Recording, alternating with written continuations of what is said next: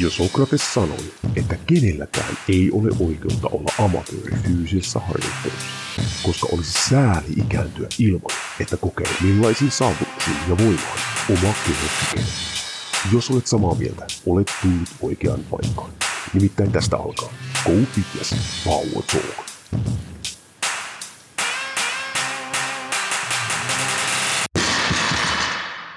Tervetuloa Go Fitness Power podcastiin, jossa anteeksi pyyntelemättä jälleen kerran ja taas puhutaan pelkästään voimasta ja voimaharjoitteluun liittyvistä aiheista.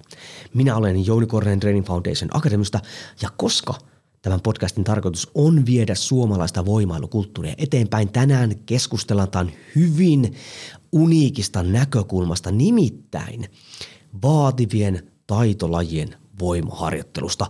Esimerkkinä muun muassa kuinka voimaharjoittelu on soluttautunut korkean tason palettiharjoitteluun. Ja koska meikäläisellä ei ole minkäänlaista kosketuspinta-alaa tällaiseen toimintaan, niin tänään minun kanssa tästä tuli keskustelemaan Henri Hänninen, jolla on. Joten mennään kuuntelemaan, mitä tänään keskusteltiin. Hei, nyt kun me puhutaan tänään siis vaativien taitolajien voimaharjoittelusta, niin ensinnäkin ehkä tiedätkö semmoinen – Henri, että missä, ku- tämä on tämmöinen tosi helppo aloitus, missä kulkee se raja, että tavallaan voimalaji määritelläänkin enemmän taitolajiksi? Niin, nämä on hyviä nämä määritelmäkysymykset ja tästä on tosi hyvä aloittaa. Tämä on, äh, se ei ole ihan super yksiselitteistä, mutta se on ehkä selkeintä hahmottaa sen kautta, että kumpi on se rajoittavampi tekijä ja kumpaa siinä ollaan maksimoimassa? Että kilpaillaanko me sillä, että kuka on vahvin vai kilpaillaanko me siitä, että kuka näistä riittävän vahvoista on taitavin? Ja sitten tavallaan se on esim. kilpaurheilun kontekstissa tavallaan tosi selkeä, että mikä on se juttu, jossa kilpaillaan.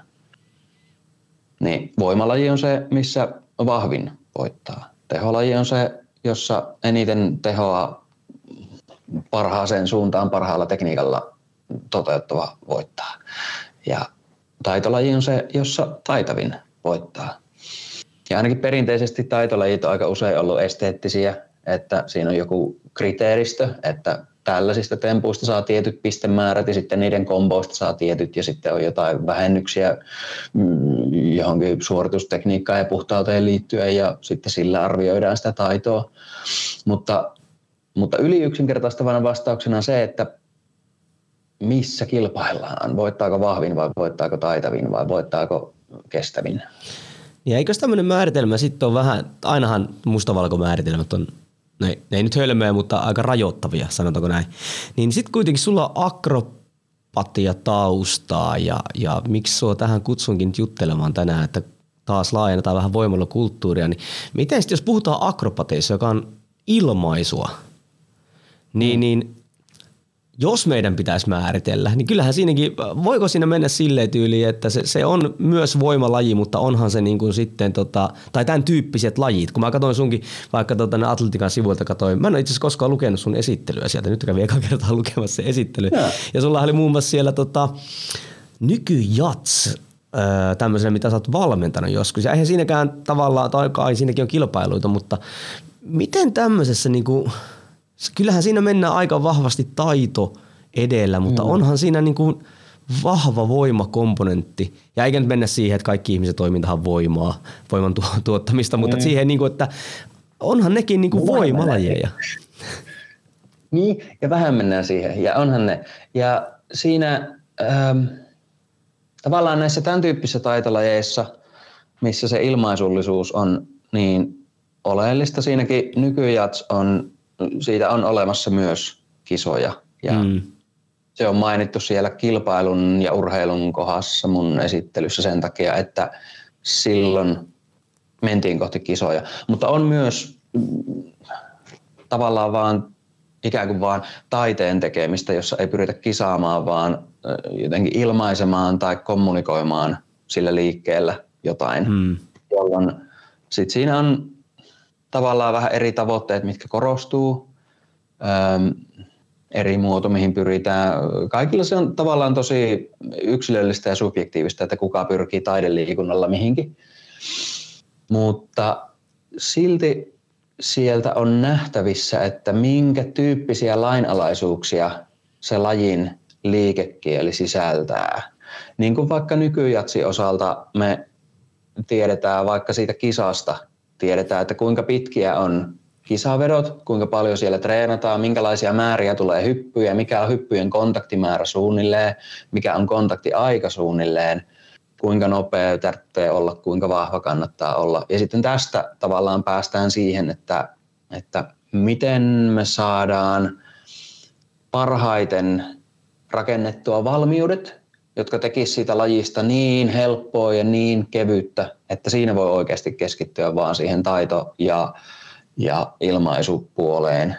Ja lajin sisällä ei tarvitse enää murehtia siitä, että, että miten ponnistusvoimaa tai alastuloja kestetään tai, tai kipeytyykö joku juttu siitä, kun, kun lajitreenien määrät jollakin kaudella pomppaa aivan kattoon, kun täytyy valmistautua johonkin esitykseen tai mitä ikinä.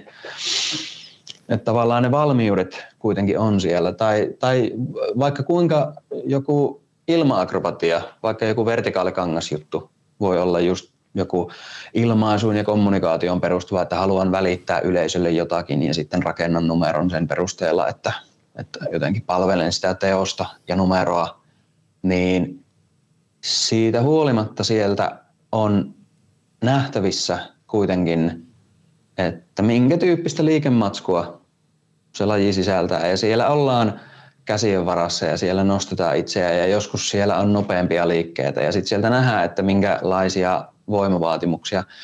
Käytännössä kun mä katson tämmöistä lajia, niin mulle, mun oma liikuntabiologia-aivo näkee siinä sen arvon sillä, että mitä jos lihaksiston supistuvan koneiston laatu muuttuu tai minkä, kuinka vahvat tukikudokset siellä kannattaa olla. Että kun tuossakin on tällainen jousimainen swingi, tarkoittaa, että se lihasjännekompleksi ja jänteen ominaisuuden täytyy olla tietynlainen, niin minkä tyyppisillä jutuilla me saataisiin vaikka se ne kollageenisäikeet vahvistumaan tai vähän crosslinkkejä niiden välille, mutta samalla kun varmistetaan, että se lihasjännekompleksin välisen jäykkyyden muutos ei ole liian terävä ja mitä se edellyttää voimailuliikevariaatiossa, mutta siis tavallaan yksinkertaistettuna näkee ne voimavaatimukset siellä.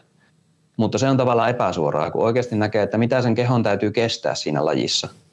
Ja sit siitä tavallaan pääsee siihen, että voimailu on tosi hyvä työkalu siihen, koska tavallaan tämä saattaa ehkä mennä vähän asioiden edelle tai sitten me kierretään tähän myöhemmin. mutta, Anna palaa vaan.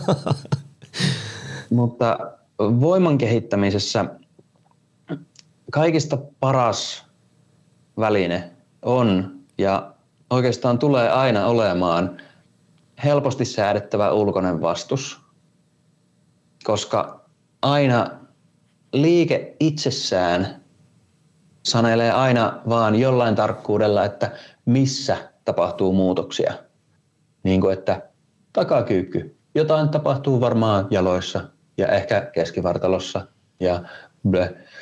Mutta sitten kaikki se muu sanelee, että mitä siellä tapahtuu. Vahvistuuko tukikudokset, vahvistuuko lihaksisto, minkälaisia muutoksia tapahtuu hermostossa, muuttuuko taitokomponentti vai muuttuuko voiman komponentit. Ja siinä on vähän erilaisia adaptaatioita taidolla ja voimalla. Ja, ja sitten kun me pystytään sillä kaikella muulla, sillä kuorman valinnalla, annostuksen valinnalla, temmon valinnalla, äm, liikkeiden järjestyksen valinnalla, äh, ohjelmoinnilla ja periodisoinnilla vaikuttamaan siihen, että mitä ne muutokset on, niin sitten me meillä on työkalu, jolla me voidaan tosi helposti saada vaikka, vaikka tukikudokset kestämään jotain tosi tietynlaista, kun me tiedetään millä tavalla niitä kannattaa kuormittaa. Ja sitten voimaharjoittelu tarjoaa sen niin kuin tosi tosi tavallaan selkeän ja monipuolisen ja helposti muokattavan välineen sille, että me saadaan sitä rakennetta vahvistumaan, mitä me halutaan. Tavallaan jos määritelmäjuttuna mennään, niin, niin, niin voimaharjoittelu itsessään tarkoittaa kaikenlaista toimintaa, joka tähtää voiman kehittymiseen ja johtaa siihen, että tullaan vahvemmiksi.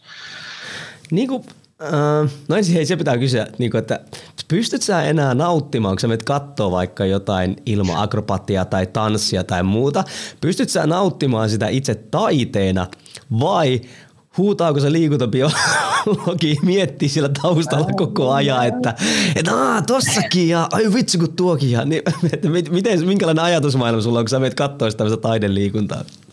Joo, tämä on jotenkin hauska. Ne on mulla totta samaan aikaan, että pystyn, mutta sit siinä on myös se liikuntabiologi aivo. Ja sitten myös siinä itse taiteen kattomisessa mulla on se fiilistelevä puoli, mutta sitten on myös se, se, se ää, amatööri, taidekriitikko, taideanalyytikko puoli, joka tekee siitä jonkinlaista taideanalyysiä ja, ja arvioi niitä erilaisia valintoja, mitä siellä on ohjauksessa tai tuotannossa tai esiintymisessä tehty.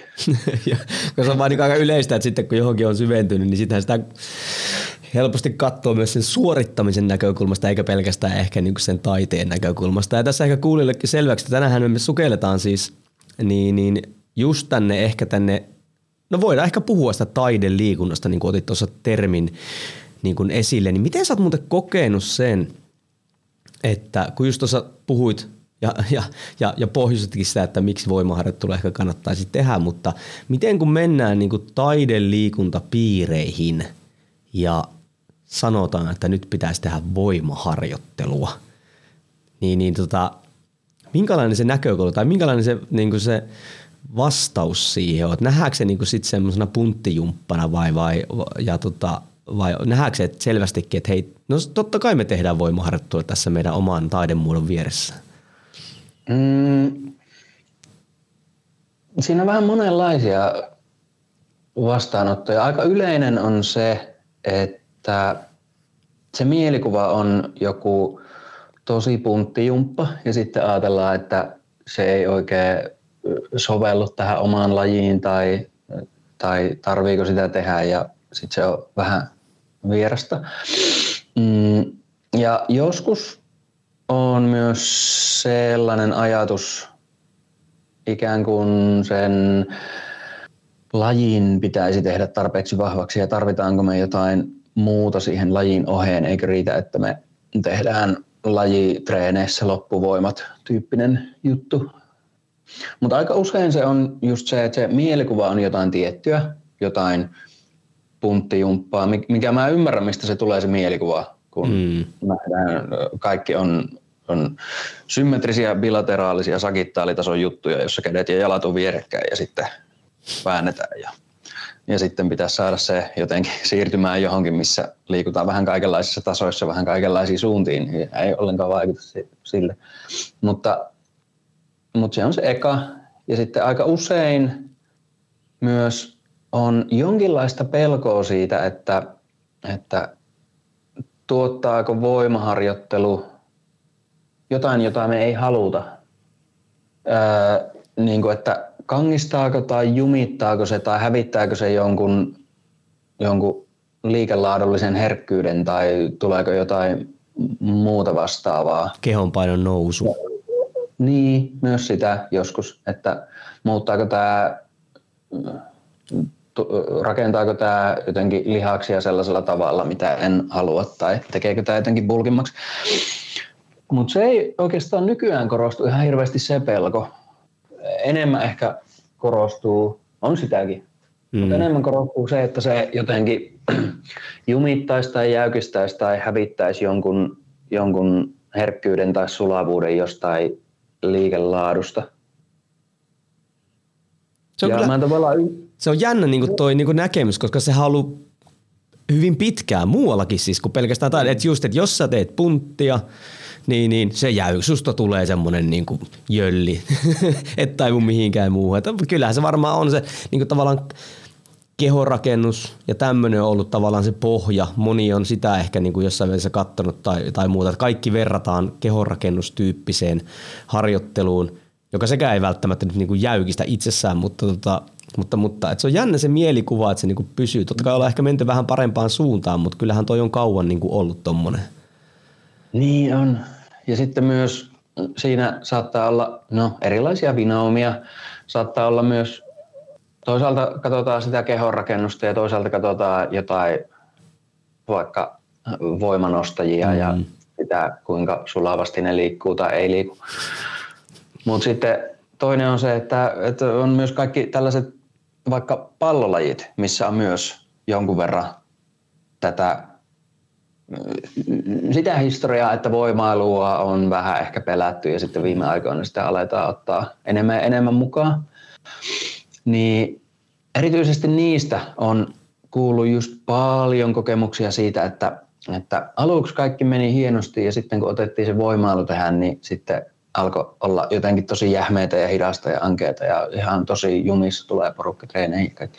Mutta se ei tavallaan ole voimailun vika, vaan se on sen vika, että siinä on nostettu volyymi liian korkeaksi ja se on lisätty muun jutun päälle eikä niin kuin, laitettu sen muun jutun sisään niin, että kaikki treeni kattaa myös niin, että se ei siis sisälty, sisältyy muuhun eikä tule sen päälle. Ja sitten toinen on se, että jos ottaa voimailun aivan uutena juttuna mukaan, eikä ole tehnyt sitä aiemmin, niin ekat pari, kolme viikkoa se voi tehdä tosi jumiseksi. Ja se liikkuminen tuntuu erilaiselta, mutta siitä pääsee yli ihan tosi nopeasti. Ja sitten kun jaksaa se alu epämukavuuden läpi puskee, niin sen jälkeen se ei vaikuta liikelaatuihin eikä muun treenin suorittamiseen oikeastaan mitenkään, kunhan se on järkevästi ohjelmoitua. Mutta siis järkevästikin ohjelmoitu, jos se on aivan uusi juttu, jota ei ole koskaan tehnyt, niin ekat pari viikkoa tulee tuntumaan ehkä vähän erilaiselta. Ja jos sitä säikähtää, niin no se on tosi ymmärrettävää säikähtää sitä mm. sinänsä. Mutta mut sitä ei sinänsä tarvii säikähtää. Ja on tuossa hauska juttu se, että sanotaan vaikka, että nyt voimaharjoitus veti ihan jumi, että voimaharjoittelu ei ole hyvästä, niin onhan siellä semmoinenkin mahdollisuus, että se voimaharjoittelu on toteutettu huonosti. että se sinänsä ei se voimaharjoittelun vika, vaan se toteutustapa on ollut huono. Ja tuon mä kyllä ymmärrän, että jos ajatellaan vaikka tämmöiseen taitolajiin, missä, missä se herkkyys ja se liikekontrolli ja tämmöinen on niin se ihan se ykköstekijä, niin helposti kyllä sitä alkua voidaan niin säikähtää – että nyt nä, tä, tä, näinkö paljon tämä vaikuttaa niin kuin mun suorittamiseen, niin kyllähän se helposti sitten jätetään, jätetään niin kuin sivuun. Niin. Mutta onneksi se on tosi nopeasti selätettävissä se vaikutus. Että se menee oikeasti muutamassa viikossa ohi. Mm, ja kyllä. sitten kun se harjoittelu on hyvin siihen sen hetkiseen tilanteeseen sovitettua sen osalta, että se niin kuin intensiteetti ja volyymi ei ole liiallinen ja kokonaismäärä sopii siihen, mitä on tarkoitus tehdä niitä sen suhteen, että, että edelleen tärkeimmät lajitreenit tehdään freesimpänä Kyllä. ja kovimpien voimatreenien jälkeen on vähän lepoa, niin, niin ei mitään ongelmaa. Ja sitten kun vielä valitaan siinä voimailussa ne liikevariaatiot sen osalta, että kuinka vaikka nopeita liikkeitä, kuinka laajoja liikkeitä, tehdäänkö symmetrisiä, tehdäänkö epäsymmetrisiä, tehdäänkö yhdellä raajalla. Sitten kun valitaan ne vähän paremmin sitä lajia edustaviksi, niin hyvin monet ongelmat häviää. No hei, miten, tota, kun mulla ei niinku mitään hajua – tämmöisen, siis mullahan on tanssitausta itse asiassa siinä mielessä, että mä breikkasin mm. Jyväskylästä, kun lähtenyt liikenteeseen, niin joskus breikkasin aikoinaan. Mm. Mutta tota, öö, millä tasolla, tai miten niinku, historiallinen on ehkä iso sana, mutta kuitenkin, että miten tavallaan voimaharjoittelua on ennen huomioitu tämmöisissä lajeissa. Jos sä vaikka katsot vaikka niinku akrobatian puolelta tai, tai tanssi tai esiintymistaide yleiskin ottaen tälleen näin, niin, niin miten se on, niin onko se ollut sitä kehonpainolla tehtävää reenien jälkeen olevaa jumppailua vai, vai mulla ei mitään hajua siellä, että minkälaista se on niin kuin ollut, oot sä tietoinen yhtään siitä? Öö, no niin kuin isossa kuvassa on vaikuttanut siltä, että se on, se on ollut just sitä, että, että tavallaan laji, ajatellaan, että laji tekee vahvaksi, tehdään suuri osa sen lajin kautta. Ja jos laji sisältää voimatemppuja, niin sitten joskus se, että tehdään niitä vähän enemmän tai jotain niiden versioita sitten treenien lopuksi, niin sitten ajatellaan, että se kattaa sen. Ja sitten aina on ollut outliereita molempiin suuntiin. Mm, totta kai. Niin kuin tyyppejä, jotka tekee jotain järkevää voimailua tai tyyppejä, jotka tekee jotain, jotain random muuta voima-asiaa siihen kylkeen. Että tekee akrobatiaa, mutta harrastaa voimanostoa tai jotain random crossfittiä.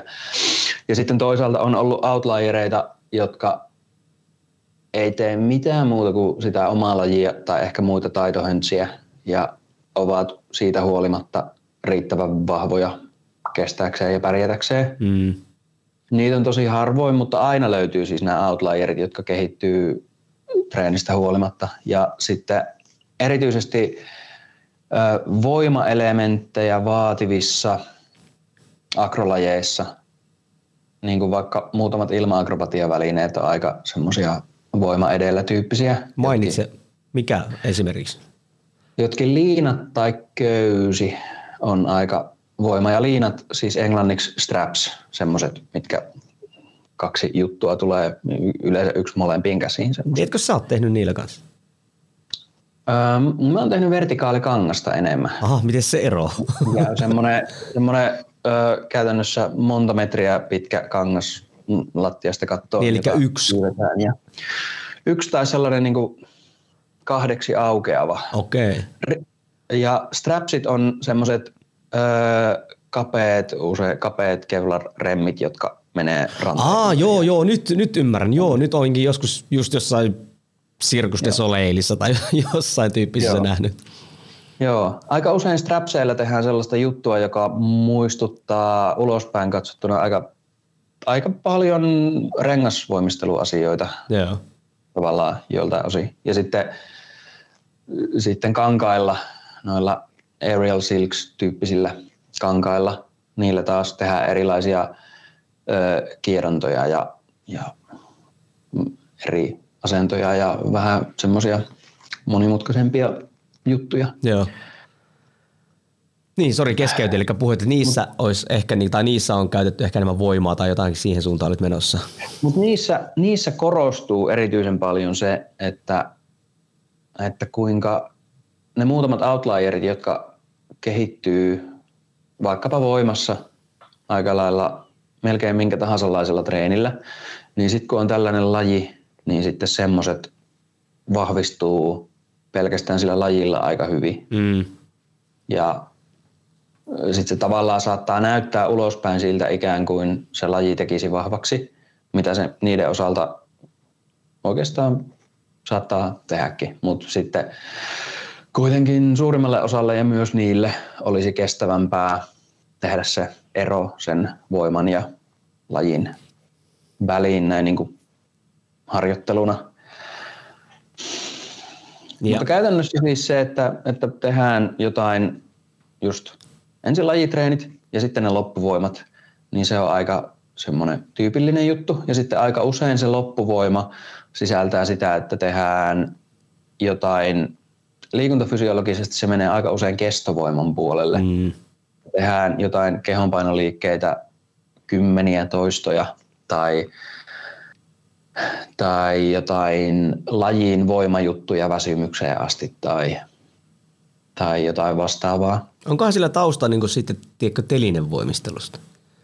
Joo, ja siellä on tämä sama. Mä luulisin, että se saattaa olla. Ja aika monet, aika monet akrobaatit on voimistelutaustaisia. Totta kai.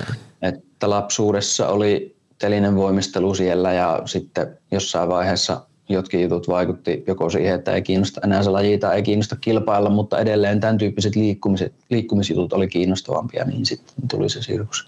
Mitä mutta tuommoiskin sitten, kun puhut näistä outlierista ja tämmöistä geneettisistä friikeistä, niin kyllähän sitten menee silleenkin, että tuommoiset henkilöt, niin nehän myös sitten vähän niin kuin valikoituu vaikka niihin strapseihin, koska et mm. tavallaan se itse strapsit eivät kehitä niin häntä, tai no siis voi jossain vaiheessa kehittää, mutta he, heidän ominaisuutensa mm. sattuvat vaan siihen. Se on, se on heille heittomerkissä helppoa ja sitten he tekee mm. sitä. Niin, siinä on semmoinen valikoitumisharha ja sitten jos on joku semmoinen vaikka mm, Tämä on varmaan aika semmoinen vähän stereotyyppistä, mutta siis sit jos meillä on joku semmoinen vähän,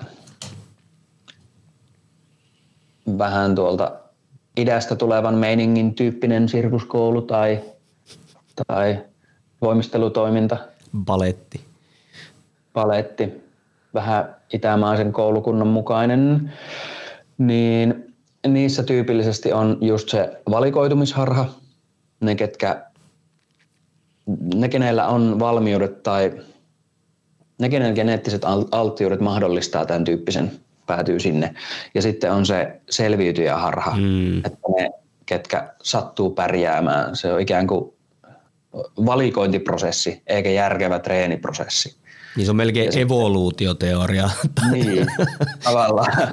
että sieltä nämä muutamat selviää ja sitten ajatellaan, että se, mitä ne on tehnyt ikään kuin olisi tuottanut sen korkean tason. Mm.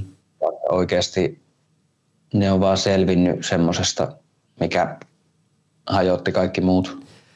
Niin hyvänä esimerkki vaikka kun äh, bulgaarialainen painonnostohan aina nostetaan tasaisin väriä join, niin sehän oli vaan mylly, mihin heitettiin järkyttävästi jengiä ja sitten sieltä selvisi niitä geneettisiä friikkejä, mitkä sitten tuotti myös sitten niinku tuloksia. Ja tota, eihän se kerro siitä systeemistä välttämättä, että se on niinku mitenkään ylivoimana eikä muuta vastaavaa, mutta tuohan on tommonen. Mä itse asiassa mietin tuosta, kun puhuit niin just, niin mä olin täällä Savonlinnassa semmoinen tanssiopiston tuon kevätnäytös, mikä on siis siisti, että mm. siellä on paljon hienoja juttuja. Ja sitten totta kai palettia oli siellä, ei, ei tule silleen normaalisti palettia hirveästi seurattua, mutta totta kai siinä kävin katsoa. Mietin hyvin sitä, että paletissahan se idea on se, että se niin kuin vaikeatkin asiat näyttää, tai no itse asiassa varmaan akrobatissa muuskin, vaikeat asiat mm. saadaan näyttämään hyvinkin kevyeltä ja helpolta. Ja sehän vaatii voimaa, siis siinä mielessä, että sä pystyt tuottamaan Joo, niitä, niin mulle heti mieleen, että miten esimerkiksi paletissa, että millä, millä tasolla siellä on niin kuin voimaharjoittelu, kun ei ole siis mitään kosketuspintaa niin kuin siihen. Tämä on, ihan, tämä on ihan mahtava esimerkki tämä paletti. Siinä on siis, siinä on nähty jonkinlainen muutos, erityisesti ammattipaletissa oh, aikoina.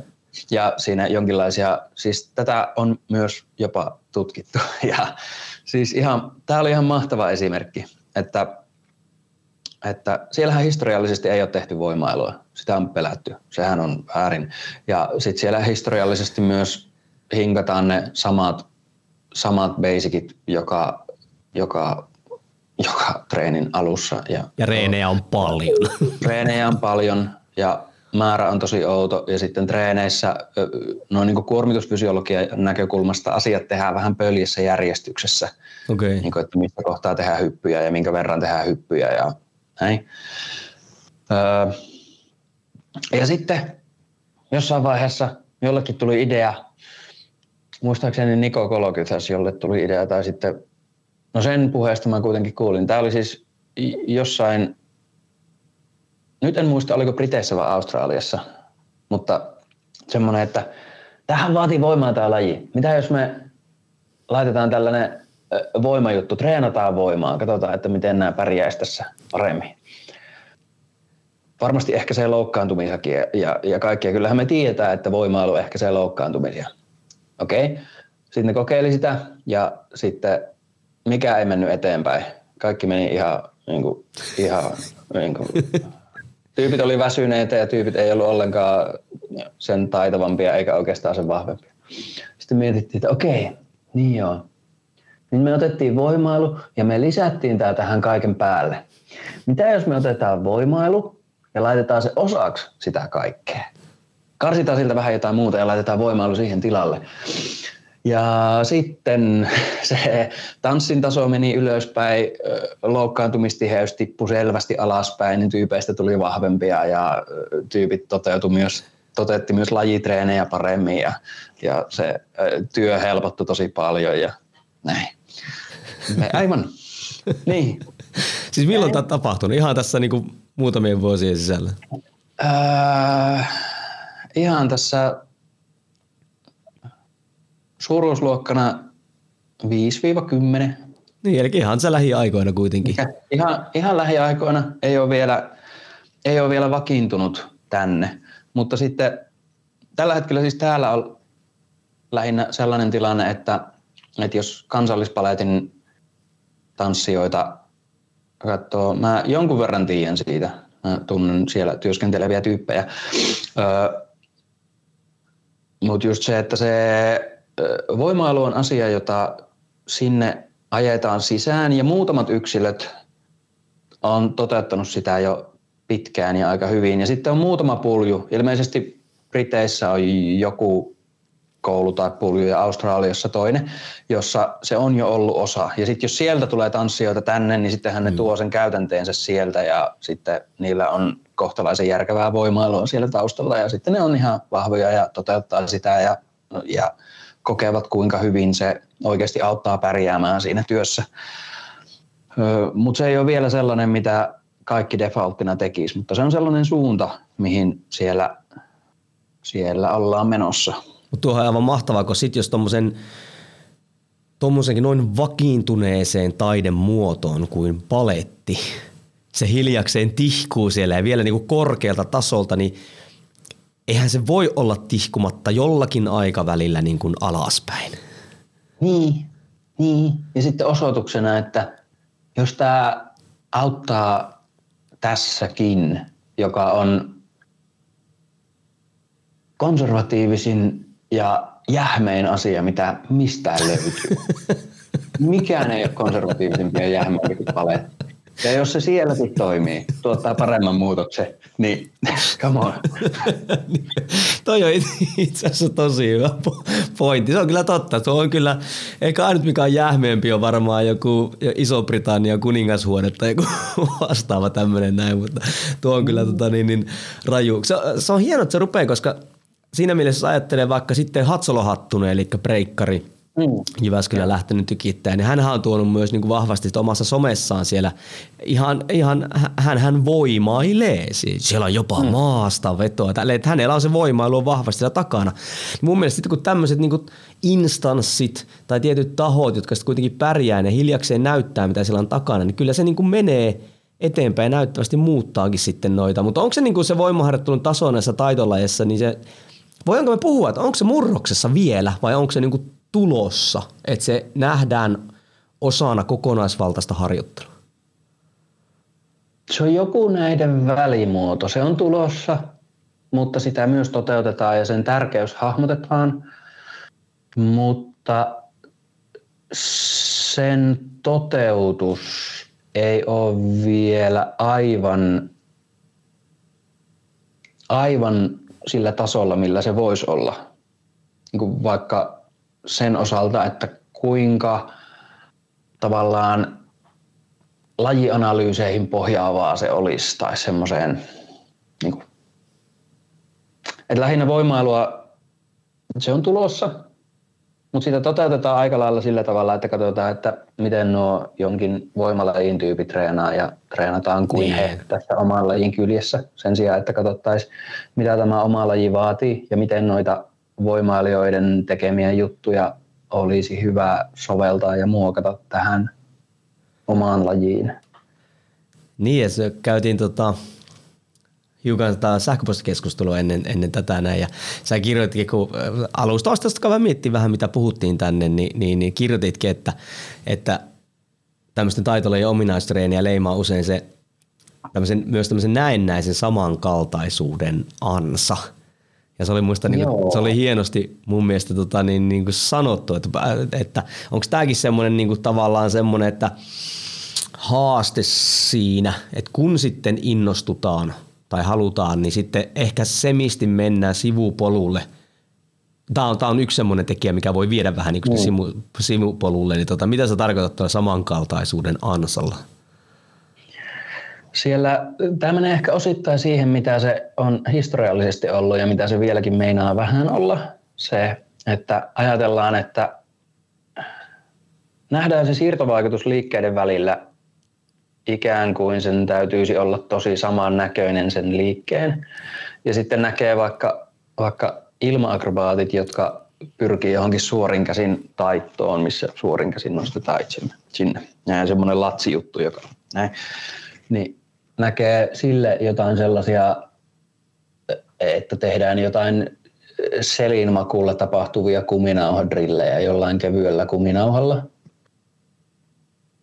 Ja sitten jos verrataan sitä johonkin, johonkin ylätaljaan, joka väännetään sillä perusylätaljatekniikalla vaikka joku V-kahva niin, että mm. ote on kohtalaisen kapea, niin sitten jos vertaa näitä, niin just se kuminauhadrilli, jossa ikään kuin haetaan oikeaa liiketekniikkaa tai näin, niin se tavallaan näyttää enemmän siltä, mitä siellä ilmassa tapahtuu, mutta sitten se voimantuoton määrä ja voimavaatimus ei ole lähelläkään. Siinä ei ole niin minkäänlaista kuormaa, jos se tehdään semmoisella, millä se yleensä joku terabändi, millä se tehdään.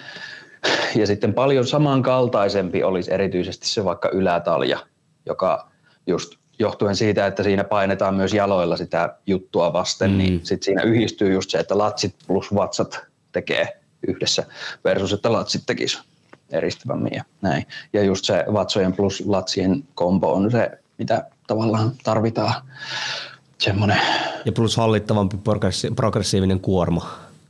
Niin, ja sitten siinä just saadaan, saadaan nimenomaan progressoitua ja saadaan päätettyä, että halutaanko me tästä nyt tukikudoksia kehittävä juttu vai hermoston maksimaalista käskytystä kehittävä juttu vai joku lihaksiston väsymyksen sietoa kes- mm. kehittävä juttu. Mutta on vähän sama juttu kuin nyrkkeilyssä yhdessä vaiheessa jostain syystä Öö, tota, niin, niin, no, en tiedä missä piireissä, mutta kuitenkin levisi se, että nyrkkeiltiin noin käsipainot käessä. Mm. Että saadaan painavampia lyöntejä. Et siinähän, eikö, eikö se ole just tämä samankaltaisuuden harha? Me tehdään joo, laji, joo. suoritus. Kyllä, ja sitten me tehdään sitä raskaampi. Nyt me saadaan sitä painavampia lyöntejä. Kyllä, tuntuu raskaalta.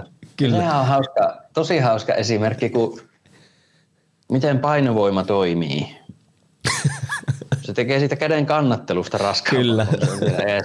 Se ei tee vaikka siitä voimantuoton suunnasta raskaampaa. Ja jos haluaisi jollain tavalla lisätä jotain järkevää vastusta tähän, niin vaikka joku muuttuva vastus, joku, joku vastus kuminauhojen kanssa, joku mm. lyöminen voisi tavallaan johtaa enemmän siihen, vaikka oikeasti myös joku käsipainoilla tai vaikka levypainolla penkkaaminen tavallaan rakentaisi sopivaa pohjaa siihen oikeaan voimantuottosuuntaan.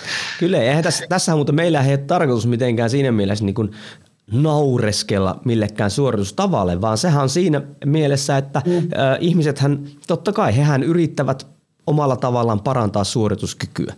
Mutta kun siellä ehkä siellä on taustalla se, että no A ei ole tehty sitä lajianalyysiä, plus ei välttämättä nyt ihan sitten ymmärretä niitä mekanismeja siellä taustalla.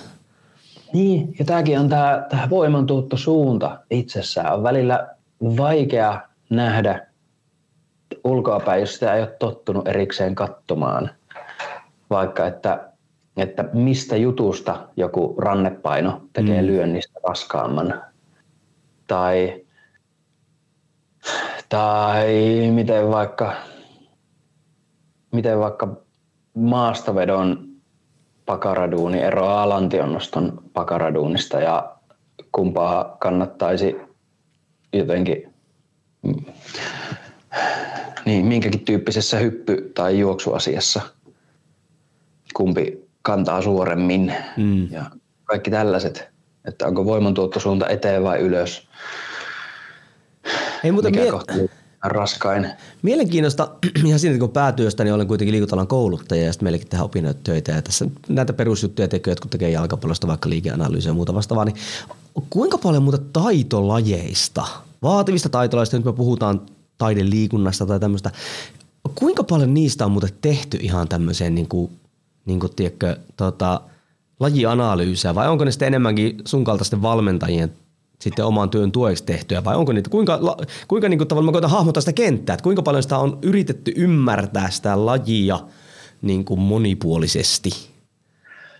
Mm, jos siitä on olemassa kilpailuformaatti, jos siitä on olemassa suosittu kilpailuformaatti, niin sitten sitä on yritetty ymmärtää ja siitä löytyy jonkinlaista.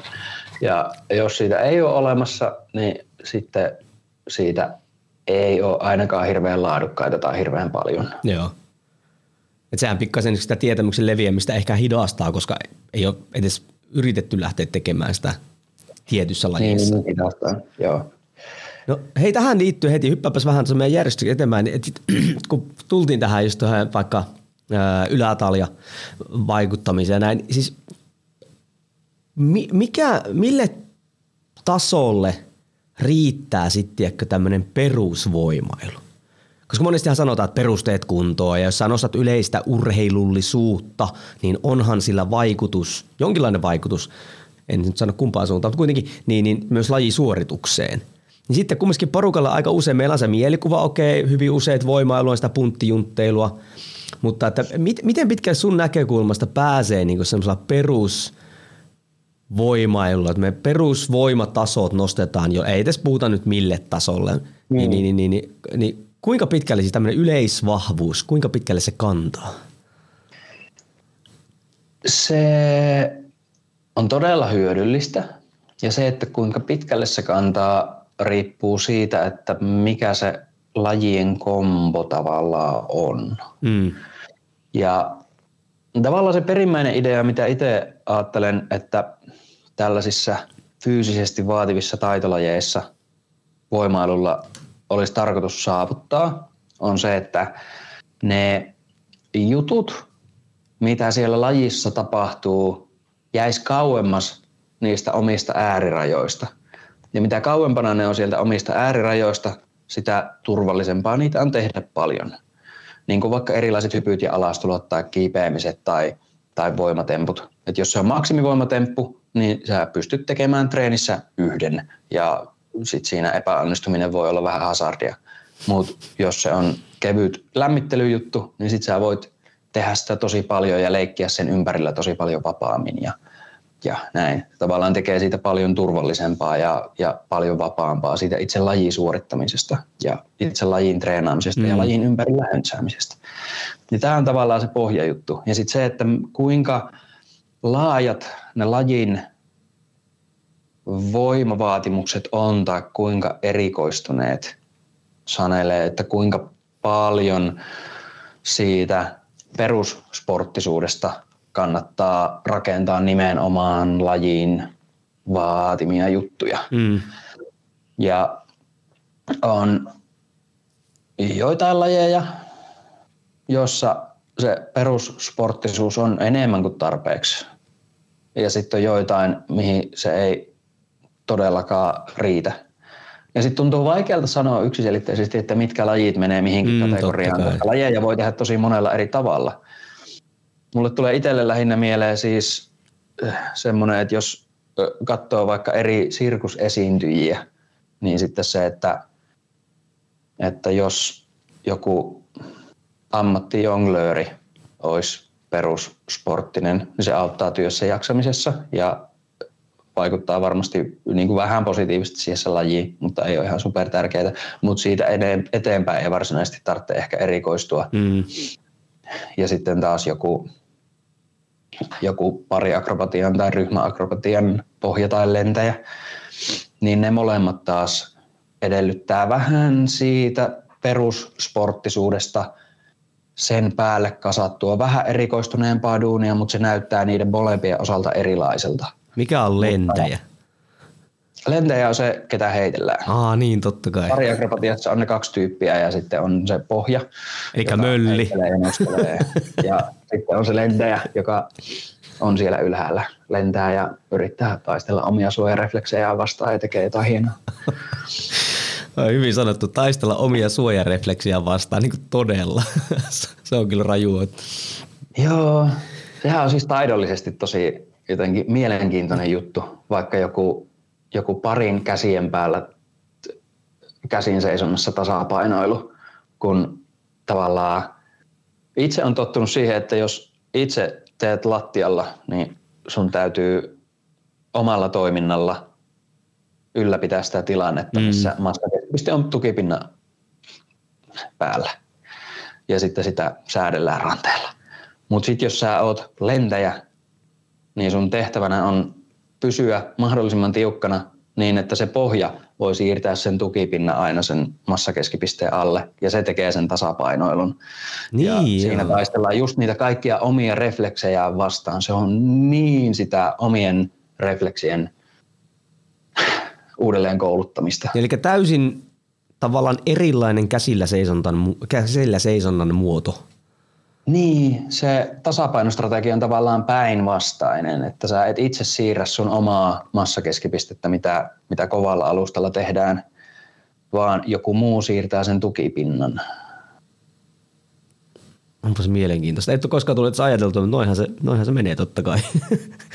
Ja sitten vaikka sellaiset kässäritikut, semmoiset niin kepit, joiden päässä mm. joku palikka ja jotka vähän liikkuu, mutta ei ihan hirveän paljon, niin niissä sitten se tasapainostrategia on tavallaan se, että, että sä siirrät sitä tukipintaa massakeskipisteen alle, etkä massakeskipistettä tukipinnan päälle. Et sekin on tavallaan niinku semmoinen pieni vivahdeero. Vähän niin kuin vertaa jollain tukevalla kaiteella kävelyä johonkin slacklineilla mm. kävelyyn, niin sitten just se päinvastainen, että siirrätkö sä tukipintaa vai siirrätkö sä massakeskipistettä niin se tekee siitä vähän erilaista. Näin hienosti päästiin voimailusta eri tasapainostrategioihin. Mutta se yleissporttisuus on hyvä pohja, joka, jota todellakin suosittelen kaikille ö, fyysisesti vaativia juttuja tekeville. Ja sitten se, että millä tavalla ja kuinka pitkälle siitä kannattaa jatkaa, niin tulee siitä, että mitä kaikkea haluat tehdä. Mm. Ja ehkä yleisajatuksena, että voimasta ei varsinaisesti koskaan ole haittaa. Että se ei, ei koskaan tule olemaan haitallista. Joskus jossain korkealla tasolla, jossa se ajan ja energian panostus ja kokonaiskuormituksen hallinta on jotenkin tosi tosi tarkkaa ja on pakko panostaa siihen lajiin tietty määrä, niin sitten voi olla, että liiallinen määrä muiden juttujen mm. testaan tekemistä voi olla jotenkin epäsuoraan hieman haitallista, mutta varsinaisesti ominaisuutena se ei koskaan haittaa. Niin samahan on ihan missä tahansa korkean tason urheilussa, niin, niin sittenhän ei itse se ominaisuus, vaan juurikin se määrä. Että jos me halutaan jostain syystä, ekana tulee mieleen vaikka suomalaisten heittolajien historia, että kun pitää, että no raaka rive pitää olla 160 kiloa. Niin kuin miksi? Mm no sen pitää olla. Ja sitten sitä väännetään sen lajinkin kustannuksella, koska sen pitää olla 160, no heitin vaan päästä, mutta, mutta sitähän on silloinhan se määrä, tavallaan sen määrä negatiivisesti vaikuttaa meille siihen tota, tota, tota, lajiharjoitukseen. Mutta tuo, tuohon mä niinku tartuin ja tuo oli tosi hyvin sanottu, että voinko sanoa tämmöisissä taitolajeissa, vaativissa taitolajeissa, niin niin kuin se voimaharjoittelu yksi päätavoite on todellakin nostaa se oma kapasiteetti mielellään merkittävästi ylemmäs kuin se itse lajisuoritus. Jep. Koska sehän nyt on semmoinen sitten, että ton, noin kun sen sanoo, niin tonhan sitten ymmärtää sille aika yksinkertaisesti, että hei, että mun lajisuoritushan on sitten helppo ja todennäköisesti kevyempi, se ei rasita mua niin paljon. Sitäkin mä oon muuten miettinyt oikeasti, miettiä jotain ammattitanssijoita, vaikka se baletti, ne reenaa. No mulla on siis tuttu tota, mm, erään maan Circus de Soleilin fysiikkavalmentajana. Hmm. Ja tota, niin, niin, hän sanoi, kun mä kysyin sitten, totta kai mua kiinnosti, että onko sillä jotain tiedätkö, spesiaalia hmm. harjoittelua ja näin päin pois, niin hän vaan sanoi, että ne esiintyy niin paljon, että hänen niin kuin, ainut työtehtävä on niin kuin pitää ne mahdollisimman kauan esiintymiskunnossa. Eli mm. ei siinä tavallaan niin kuin kehitetä mitään, voida kehittää mitään, kun se, se lajiharjoittelu ja sitten se esiintymistä vie niin massiivisesti niin kuin aikaa.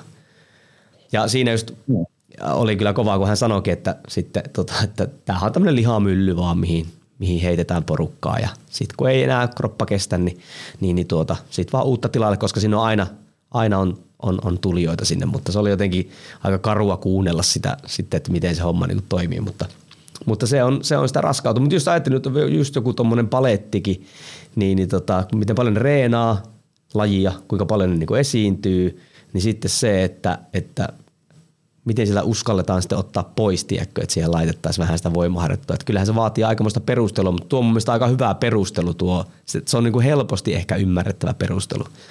Niin onko jotain muita sellaisia tavoitteita, mihin sitten, niin kuin, onko tuo semmoinen, tai no ei sano vaan, olit sanomassa että sori keskeytin. Niin, siinä siis lähinnä lisää perusteluja tälle on se, että, että voimailu ja taitoharjoittelu tavallaan menee vähän eri asiat edellä. Ja voimaharjoittelussa ylipäätään kehitystä ajaa tavallaan intensiteetin ja volyymin kombo ja se, että kuormitus on riittävän kovaa ja sitä on sopiva määrä ja se on riittävän johdonmukaista. Ja sitten taidon kehittymistä taas ajaa se, että, että pystytään tekemään tavallaan toistoja ilman toistamista ja variaatioa ja, ja toistamaan juttua eri olosuhteissa ja vähän eri tavoilla ja, ja pystytään tavallaan rakentamaan paljon eri versioita siitä taidosta ja paljon eri, myöskin eri olosuhteissa toimivia mm. versioita siitä taidosta. Ja tämä edellyttää sitä, että tehdään ja kokeillaan ja paljon variaatioa. Ja nämä itsessään on aika erilaisia, että, että just se variaation tekeminen ja sitten se tavallaan vapaa leikkiminen sen taidon ympärillä on aika hazardia, jos se taito on superkuormittava. Ja sitten taas se riittävän intensiteetin ja kuormituksen kerryttäminen, mitä voiman kehittyminen edellyttää, se taas on aika vaikeaa tehdä, jos se asia on liian monimutkainen ja liian koordinatiivisesti haastava. Niin nämä just tälleen tavallaan eri jutut, että kannattaa rakentaa kapasiteettia vähän yksinkertaisemmilla asioilla ja kuormittaa niitä riittävän kovaa, jotta on enemmän vapautta tehdä niitä monimutkaisia juttuja, koska niiden kehittyminen tulee vähän eri jutusta. Eli tarkoitatko sitä, että tämmöisessä näin, jos meillä on se itse taito on ja sen harjoittelu on siis monimutkaista. Meidän kannattaisi voimaharjoittelussa niin kuin yksinkertaistaa. Haetko tätä tai, tai... Niin, tai lähinnä sitä, että, että se... Ää, jos vähän vetää mutkia suoraksi. Vedetään, vedetään voi... koska ihan tämmöisessä näin lyhyessä vedetään ajassa. Niin, kyllä. Vedetään mutkia suoraksi. Ää, taidon kehittymistä ajaa tietyssä mielessä joku kompleksisuus ja se, että tehdään paljon eri juttuja sen ympärillä. Ja voiman kehittymistä ajaa intensiteetti, että tehdään juttuja kovaa. Ja näiden yhdistäminen on vähän vaikeaa, että tehdään niin kuin kompleksisia juttuja kovaa. Mm. Se on vähän hazardia ja se on hankalaa. Ja sitten se, että jos me tehdään juttuja kovaa ja ne on valittu sopivasti niin, että ne kattaa, niin ne rakentaa ominaisuuksia, jotka auttaa myös siinä, mitä me aiotaan tehdä jotenkin monimutkaisemmin mm. ja monipuolisemmin, niin sitten se tulee auttamaan. Mutta se, että näiden yhdistäminen on vaikeaa sen takia, että se vaikka hermostollisella tasolla se, että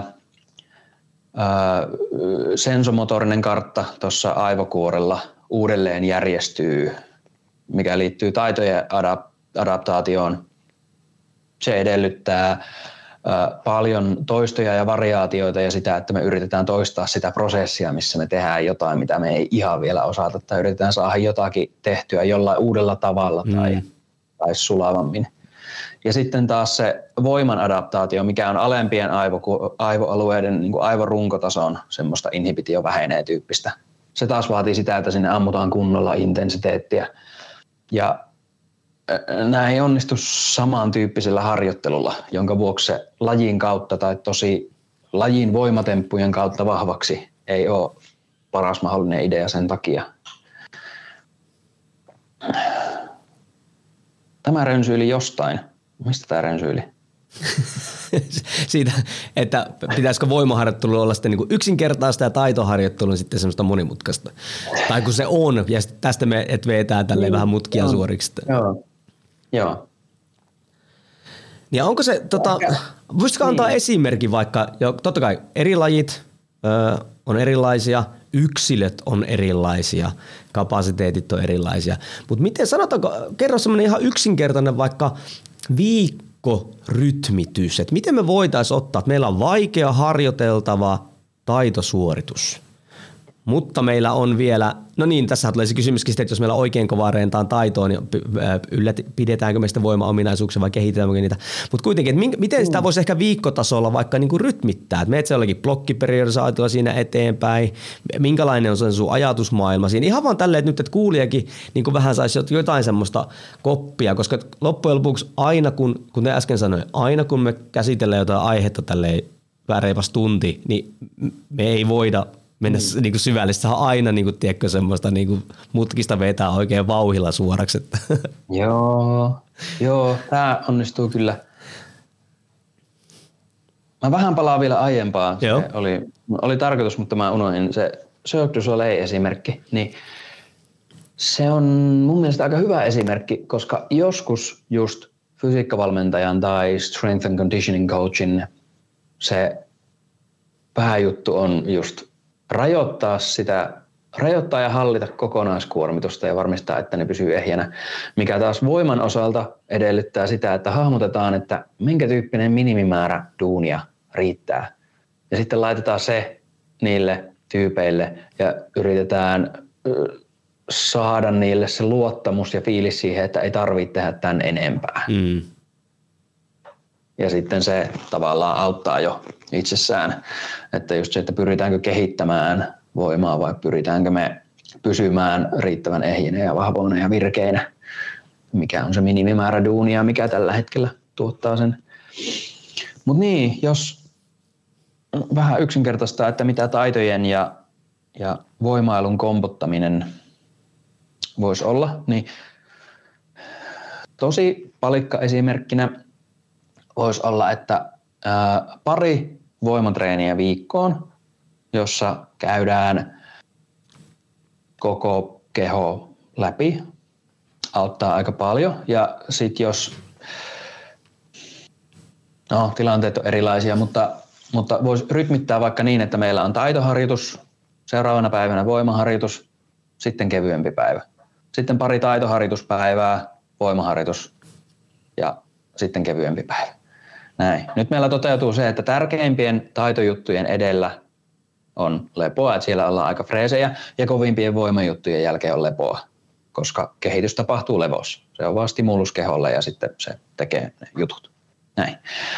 Ja mitä niiden voimajuttujen kannattaisi sisältää, niin periodisaatiorungon tasolla, eli kun suunnitellaan kuukausitasoa, niin kannattaa katsoa ne voiman lajit, että mitä me milloinkin kehitetään sen mukaan, että se vuorotelle laajentaa pohjaa ja sitten taas vähän terottaa sitä kärkeä ja sitten taas laajentaa pohjaa. Mikä tarkoittaa, että jos et tiedä mistä aloittaisi, niin sitten semmoinen toistoskaala 60 tai 58 tai 50 on semmoinen aika hyvä lähtöpiste. Mutta valitse sellaisia voimailu- tai kuormaa ne sillä tavalla, että jaksat tehdä suunnilleen sen pituisia sarjoja.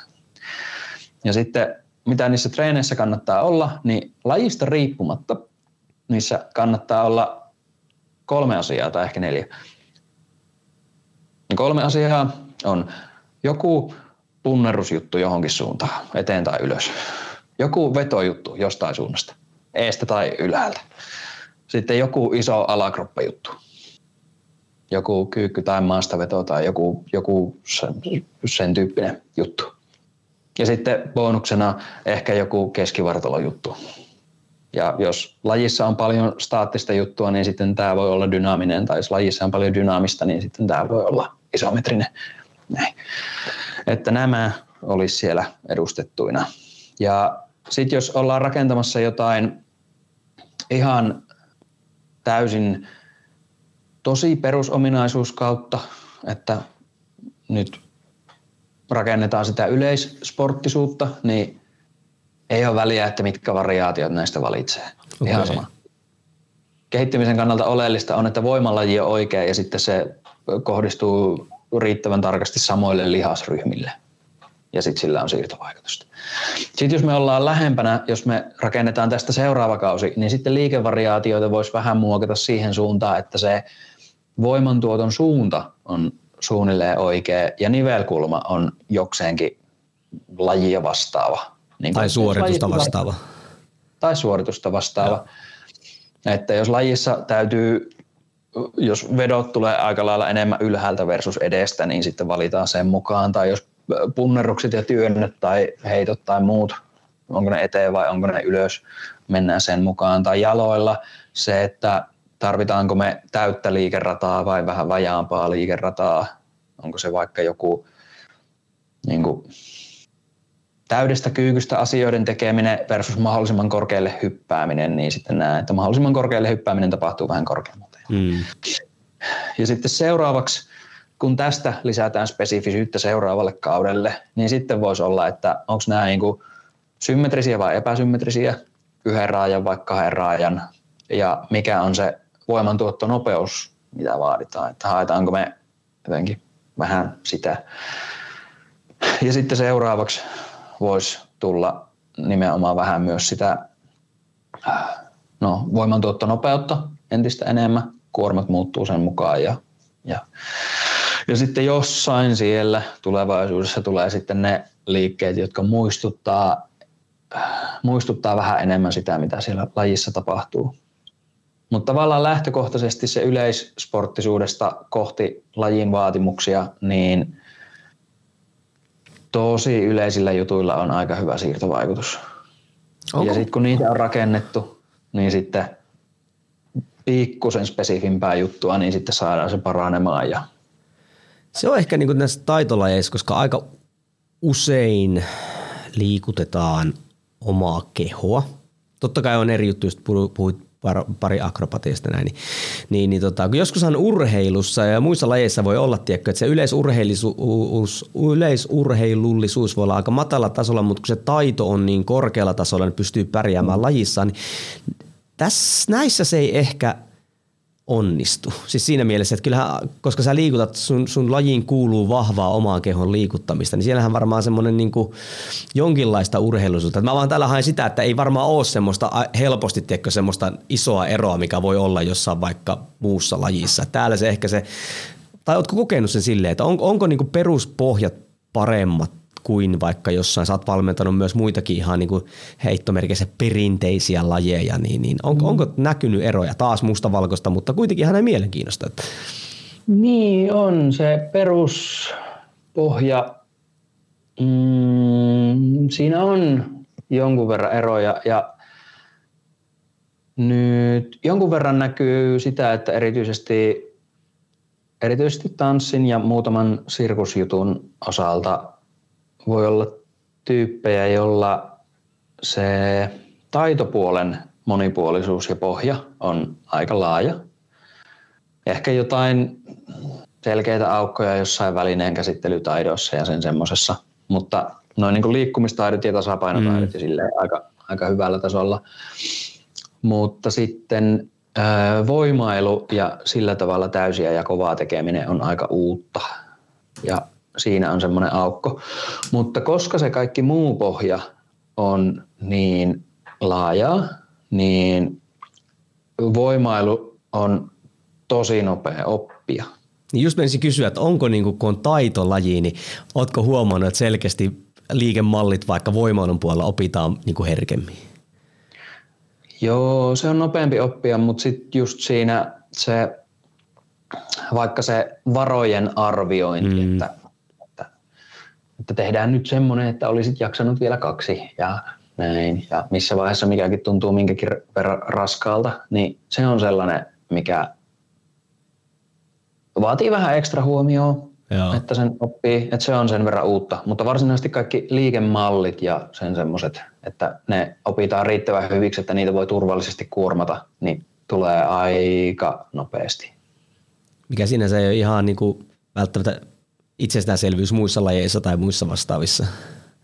Niin, että mulle, musta jotenkin näyttää, kun eri lajeja vertaa, niin vaikuttaa siltä, että oikeastaan kaikkialla on vähän sellaisia yleissporttisuuteen liittyviä aukkoja, mutta sitten mm. on vähän eri kohdissa.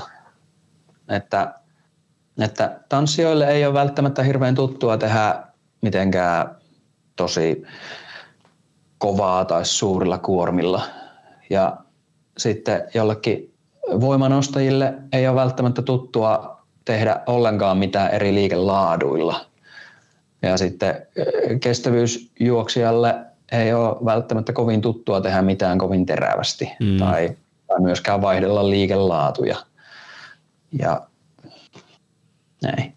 Et kaikkialla niitä on, mutta ne on vähän erikois. Ja yksilöerot ovat suunnattomia. Niitähän aina... Ja on, joo. Hei, onko niinku voimaharjoittelu sitten, jos, jos oot tota sitten, joku tämmöinen äh, ihminen on sitten että hei, että nyt mä lähden tekemään voimaharjoittelua, eikä ole ottanut vaikka sun kaltaisen ammattilaisen yhteyksiä, niin onko siellä jotain semmoisia niin toistuvia, paitsi toi samankaltaisuuden harha, että mitä sitten jostain syystä lähdetään sitten niin tekemään? Mm.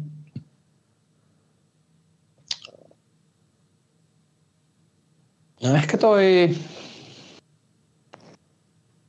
toinen on se samankaltaisuuden harha, jossa mennään jompaan kumpaan suuntaan. Että joko ajatellaan, että liikkeiden täytyy olla tosi samankaltaisia ja sitten ne on usein liian monimutkaisia tai vaikeita ollakseen riittävän raskaita voiman näkökulmasta tai haluttujen vaikka mm. tukikurosmuutosten näkökulmasta. Ja sitten toisaalta taas voi olla, että tehdään jotain liian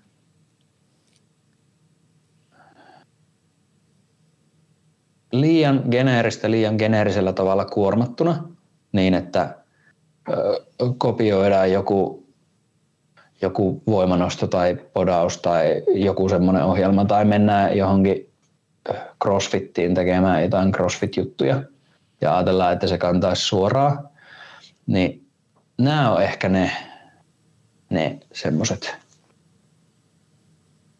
semmoiset pari parisuuden kuoppaa. Mutta tavallaan semmoinen lohdullinen sana siihenkin, että jos, jos taitolajit on sun juttu ja voimailu ei ole mitenkään hirveän tuttua, mutta haluaisit sen aloittaa, niin, niin aluksi se, että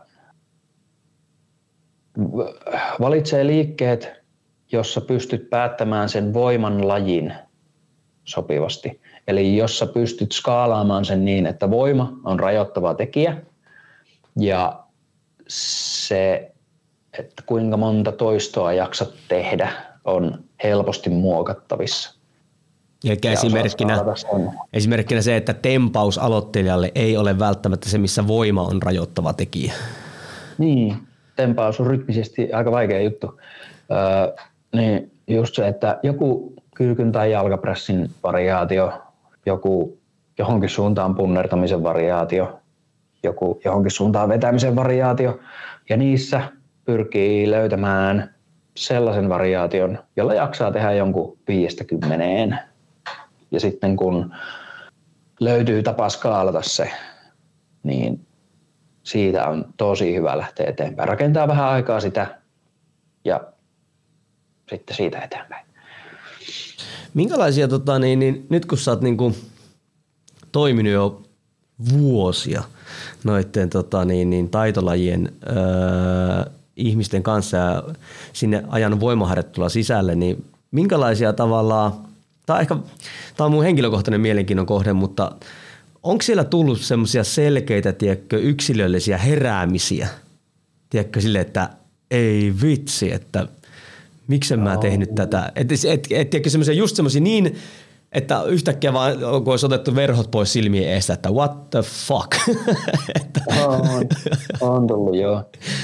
Joo, ne oli jotenkin hienoja kommentteja, just jotkin sellaiset jonkun sirkuskoulusta valmistuneen akrobaatin kohdalla, jotkin sellaiset, että mä en ole koskaan treenannut näin vähän ja ollut näin vahva.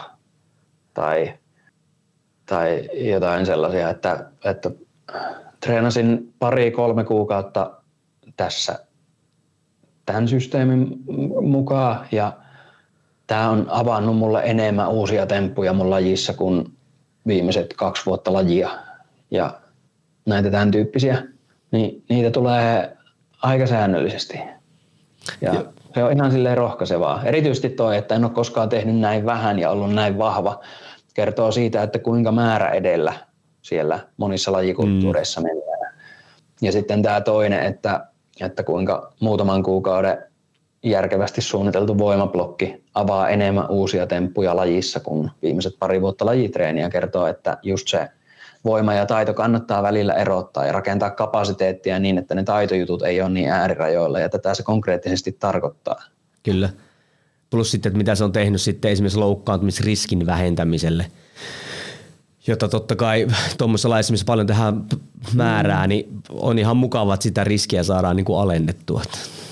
Niin, totta. Sitä ei, sitä ei tai kuule ihan niin konkreettisesti, mutta siinäkin on, on paljon myös ollut sellaisia kommentteja, että, että onpa siistiä. Tämmöinen esitysputki takana ja, ja aiemmassa elämässä tämä olisi jotenkin tuottanut kaikenlaisia kipuja ja tästä olisi pitänyt palautua ja olisin tosi epävarma, että pystyykö tämän jälkeen menee leirille opettamaan, mutta nyt tämä tuntuu ihan tosi kevyeltä. Ei mitään ongelmaa. Hyvin voisi jatkaa samanlaista esitysputkea. Ja. Niin ja tuohan semmoista, mikä sitten tavallaan myös niin pitkäikäisyyttä lisää lajin parissa. Jep. Mikä on itse asiassa aika tärkeä, jos ajatellaan taitolajeja. Taito ei ihan viikossa, kahdessa, kolmessa kuukaudessa välttämättä tule niin kuin silleen, se vaatii aikamoisen ajan. Varsinkin lajeissa, missä sä toimit, niin, niin, niin ihan käsittämättömiä juttuja ihmiset tekee. Niin pitähän meidän niin kuin pystyä pitämään se, niin kuin sanoin tuossa, että niin kuin esitys kunnossa tai niin kuin se kroppa kunnossa ja, ja voimaharjoitteluhan on yksi ihan todistettu tapa alentaa sitä tota, niin, niin, tota, tota, loukkaantumisen riskejä, vaikka kaikkeahan ei voida koskaan poistaa eikä muuta vastaavaa. Varsinkin tuollaisessa lajeissa, mistä teillekin niin kuin paljon tulee ainakin omaan mielen kummallisia asentoja tai tiedätkö, ollaan niin kuin, vaikka nuo liinatkin mä oon kattonut jossain, niin vitsi, että miten mä oon miettinyt, että miten nuo olkapäät niin kestää, mutta toisaalta kestäähän sen telinen voimistelijoillakin. Että. Niin. Kyllä. Keho sopeutuu monenlaiseen, kunhan se ymmärtää, mitä sen täytyisi tehdä. Todellakin. Onko he joku semmoinen laji tästä genrestä, että sä et ole vielä niin kuin toiminut, päässyt toimimaan niin kuin valmentajana tai fysiikkavalmentajana, mikä olisi semmoinen, että vitsi, olisipa kiva päästä kokeilemaan valmentamaan tuommoista urheilijaa tai jotain tiettyä tasoa vaikka? Mm. Mua oikeastaan viime aikoina enemmän kiinnostanut lajien kombot. Mitä tarkoitat sillä? Semmoiset No vaikka viime aikoina mulla on tavallaan no vaikka joku ilmaakrobatia ja vapaa sukellus tai joku... Ei jos tuo kompo ekana tullut mieleen. niin, niin tämmöiset on jotenkin kiinnostavia. Ai onko siinä, että kun on niin kaukana toisistaan tavallaan se lajisuoritus? Niin, joo. Mutta myös mä itse, kun mulla just se liikuntanörtteily ja, ja sitten se lajien tarkka analysointi ja sen perusteella harjoitteiden laadinta, se on se oma juttu, niin sitten erikoiset lajien kompot ja erila, er, erikoiset tilanteet tavallaan laittaa hyödyntämään sitä omaa osaamista parhaiten. Että tavallaan se on kiinnostavalla tavalla monimutkaista ja sitten myös tietyllä tavalla silmiä avaavaa, koska aika usein, jos on outo, monipuolinen, monimutkaisten lajien kombo, niin sitten monesti niissä taas näkee, että se erikoishifistelyn määrä, mitä tarvitaan, ei ole ihan hirveän korkea, mm. koska tosi yleisperusjuttu kantaa kaikkeen, kunhan se jotenkin suunnitellaan riittävän, riittävän sopivasti. Eli se on semmoisia niin älyllisiä haasteita sulle, mitattavia niin. haasteita, että saadaanko me sitten parannettua sitä suoritusta jollakin tavalla. Niin. Mutta joo, ehkä se, että onko joku taso, jolla kiinnostaisi työskennellä, niin mä oon tehnyt kilpaurheilijoiden kanssa kansallisen ja kansainvälisen tason ja sitten myös ammattiakrobaattien kanssa. Ja mua itteeni henkilökohtaisesti tavallaan kiinnostaa aina tilanteet, jossa tietyssä mielessä on ikään kuin korkeat panokset. Jos se, että jos vaikka on tosi, ainahan se on ihmiselle tärkeää, mutta mm. sit se tärkeys on vähän eri, jos se on rakas harrastus versus elanto, jolla olisi tarkoitus maksaa vuokraa tai asuntolainaa. Kyllä. Tai näin. Niin sitten mua lajista ja tilanteesta riippumatta mä oon tavallaan kiinnostunut siitä, että kun se on viety korkealle tasolle ja siinä aika paljon kiinni, niin sitten sellaisissa sellaisten ratkaisu kestävällä tavalla tuntuu jotenkin tärkeimmältä ehkä jossain mielessä, vaikka on jotenkin tyhmän tuntusta laittaa tärkeysjärjestystä tai semmoista näille, mutta se itselle tuntuu siltä, että just siinä oma osaaminen menee tavallaan niin, on tärkeintä. Hei, mikä tota, niin, niin, tähän mä oon pieni jo hirveästi, tunti 20 minuuttia kohta aikaa, niin tota, mikä on mm. muuten, ei voimaharjoitteluun koska mitenkään, mutta mikä on nykyään tämmöisen taideliikunnan, tai miten, minkälainen työllistymistilanne ja taso tavallaan niin kuin Suomessa, kun sä tunnet tota kenttää ja näin päin pois? Niin, niin tota ihan noin mielenkiinnosta, että miten tämmöinen, totta kai koronahan vaikutti kaikkeen esiintyvään taiteeseen aika radikaalistikin, mutta pitääkö nykyään Suomessa lähteä niin kuin rajojen ulkopuolelle, että sillä pystyy kunnolla työllistämään itsensä? Ähm, joo, mulla ei ihan supertarkkaa, superajankohtaista tietoa ole, mutta melko suurella varmuudella pystyn sanomaan näin, vähän mutkia suoristaen.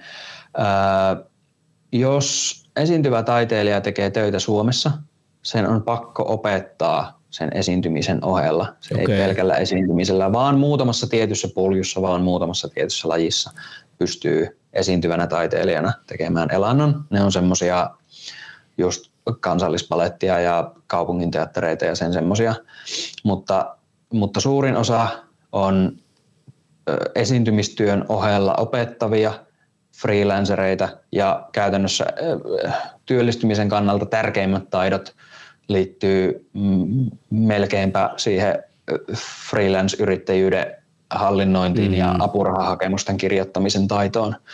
Että ulkomailla pystyy työskentelemään esiintymällä ja monet Suomesta valmistuneet sirkusartistit, jotka tekee elantonsa vain ainoastaan esiintymisellä, tekee niin ulkomailla – Tämä on mun oma käsitys ja muistaakseni Nuorisosirkusliitolla oli jossain kohtaa statistiikkaa, joka puoltaa tätä. Joo.